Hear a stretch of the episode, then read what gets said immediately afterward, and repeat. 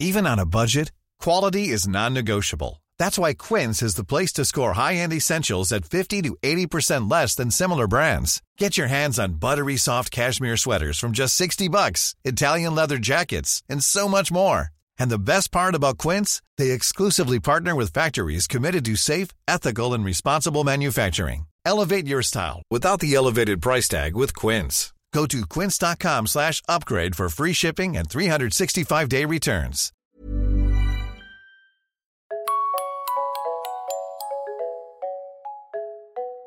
From the Financial Times in London, I'm Lucy Hornby, and this is FT Investigations. By May of 2015, Li Hejun, a little-known Chinese businessman, had shot to the top of China's rich list. His Hanergy Solar Group was worth almost $40 billion, making it bigger than Twitter or Tesla, and also more valuable than all other solar companies in the world combined.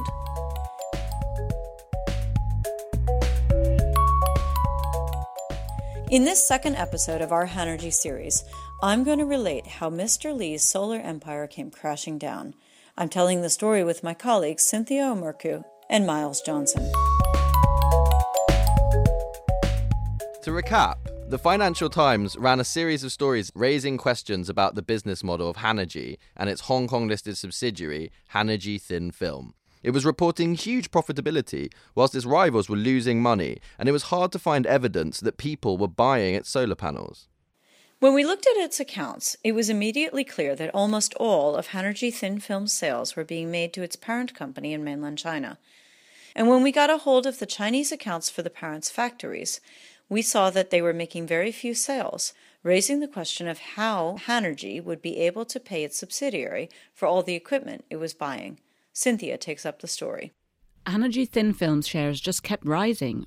With all the questions hanging over the business and how it was making money, we just couldn't understand who was buying the shares in Hong Kong. We already knew that Mr. Li was taking on large amounts of debts to fund his bet on solar energy. He owned a dam in China, which he had pledged as collateral for loans, and he was also borrowing through other high-interest peer-to-peer lending sites. To understand Hanergy, you have to understand something about Chinese private entrepreneurs. They share some similarities. They load up on debt, they pledge shares as collateral, and they love to use British Virgin Island holding companies. But to me, one of the most puzzling things about the Hanergy structure was why Mr. Li was borrowing money at such high interest rates in China's shadow market. I began looking into the British Virgin Island companies following the paper trail, and some of the key subsidiaries of Hanergy's mainland company were registered there. The records I pulled revealed that Li Hejun had taken millions of dollars of loans from various financial institutions and from another very odd offshore company called Sheen Vision, which didn't have a public record footprint at all. In turn, he offered billions of Hanergy Thin Film shares as collateral. At this point, we could at least establish that Mr. Li had borrowed large amounts of money backed by the value of his shares and would have a very strong incentive for their value not to fall. But even after we raised the question about where all the profits were coming from, the stock continued to rise. We decided to look more closely at the share price and what was driving the gains. I went to Gavin Jackson, who was then a data journalist at the FT, and I asked, could we set ourselves the task of analysing the share trading data of Hanergy Thin Film statistically to try and look for any patterns in the data according to every single recorded buy and sell order in Hanergy shares over 2 years? So this was millions of pieces of individual data. And in the end, we got hold of the data and we created the biggest database that the FT had ever analysed. What we found was very surprising. After Gavin ran the numbers and ran the numbers, we discovered that there was a very strange recurring pattern in the distribution of the share price gains of Hanergy Thin Film. Hanergy Thin Film shares just kept on going up very, very sharply at the end of every trading day. Meanwhile, they fell during the rest of the day, right? Exactly. So over a 2-year period, if you had bought shares in the company in the morning and sold them just before the close, you'd have actually lost money, even though the shares had risen several 100% over that period. But if you'd bought just 10 minutes before the close and then sold, you would have made a very, very large amount of money. We were very keen to make sure we had not made any errors in our analysis or were using a faulty methodology. So we spoke to several leading experts in share price manipulation, and all of them said it was statistically impossible that the jump at the end of the day would have happened randomly. Rajesh Agarwal, professor of finance at Northeastern University in Boston, was the most blunt about the data. He said, to quote him, "This is consistent with the stock price having been systematically manipulated over the past couple of years. This pattern of large price increases during the last 10 minutes of trade is extremely unlikely to have occurred randomly." Hanergy's astonishing rise continued. It had begun talking about using its panels to make the world's first fully solar-powered car, something that had never been done before, and also launched a chain of stores in China to sell its technology to home consumers. But then, one morning in May, everything changed. Seemingly out of nowhere, on the day of Hanergy Thin Film's annual general meeting, its shares began to collapse. Mr. Li was off giving a speech in Beijing. Mr. Dai, his second-in-command, took a phone call shortly after the AGM began and didn't come back until the meeting was over. In the space of that half hour of trading in Hong Kong, Mr. Li's personal wealth on paper dropped by $10 billion. Then the stock was suspended. Soon afterwards, Mr. Li appeared in public to deny rumors that his company was being investigated by the Hong Kong stock market regulator.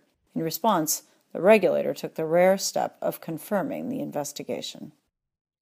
Since the collapse, Hanergy shares have been trading in the private market at a price close to zero. All of the paper wealth that Mr. Li built up so quickly has evaporated. The company has been forced to lay off a large number of employees, and several senior executives have left. Mr. Li blames the company's misfortune on short sellers, those investors who seek to profit when shares fall in value. But Hanergy's share price collapse and suspension came just before a brutal correction in China's stock markets. Could its collapse represent the canary in the coal mine? I put that question to George Magnus, associate at Oxford University's China Centre and a senior economic advisor to UBS.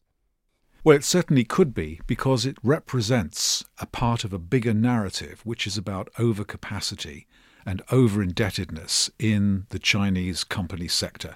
So if you look at industries such as steel, basic materials, power generation, mining, especially coal mining, even industries like chemicals and tobacco, you see a swathe of overproduction, of overcapacity. The capacity utilization rate in many Chinese industries now is running at about 70%, which is about as low as it's been since China joined the World Trade Organization many years ago.